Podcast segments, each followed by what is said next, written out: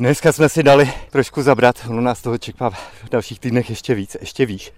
My jsme vylezli až na Hajní kostel, což je jeden z nádherných vrcholů severní strany Jizerských hor. Pod námi jsou ty vyhlášené Jizerskohorské bučiny. No, ale dech se krátí, protože Hajní kostel je skutečně skála, která ční vysoko nad údolím Černého potoka. Je to jedna z těch populárních a řekl bych jako velmi hezkých skalních výhlídek, kterých je na severních svazích Jizerských hor celá řada. Hajní kostel je zajímavý tím, že je to skála, která je obestřena celou řadou zajímavých pověstí historických.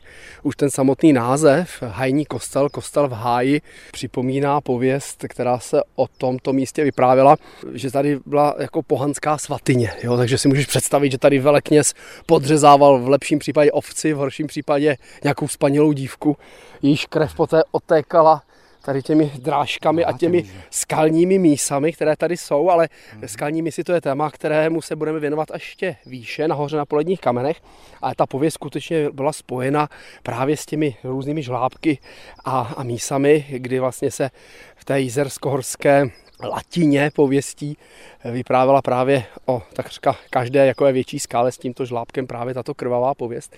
Ale tato skála je ještě spojena s takovou tou klasickou evropskou pověstí o matce, která na Velikonoce přijde ke skále, která zrovna je otevřena na Velký pátek, nechá svoje dítě v té jeskyni, kde je poklad a tam ona si nabírá to zlato a je tím zlatem tak posedlá, že tam to dítě zapomene, skála se zavře, ona se s ním shledá až další rok.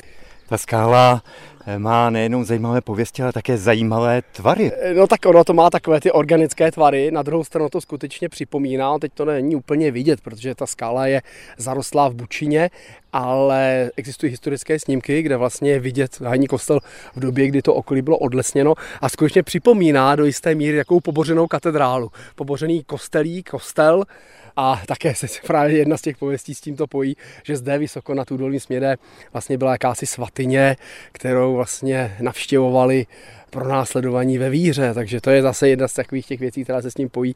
A ještě jedna věc mě zaujala, když jsme přicházeli, tam to vypadá, jako kdyby tam byla nějaká cihla nebo žulové kostky, jako kdyby ta skála byla vystavěna na nějaké podložce. To je jeden z těch důvodů, proč právě vznikaly tyto pověsti, ale je to geologická zajímavost, takzvaná aplitová žíla.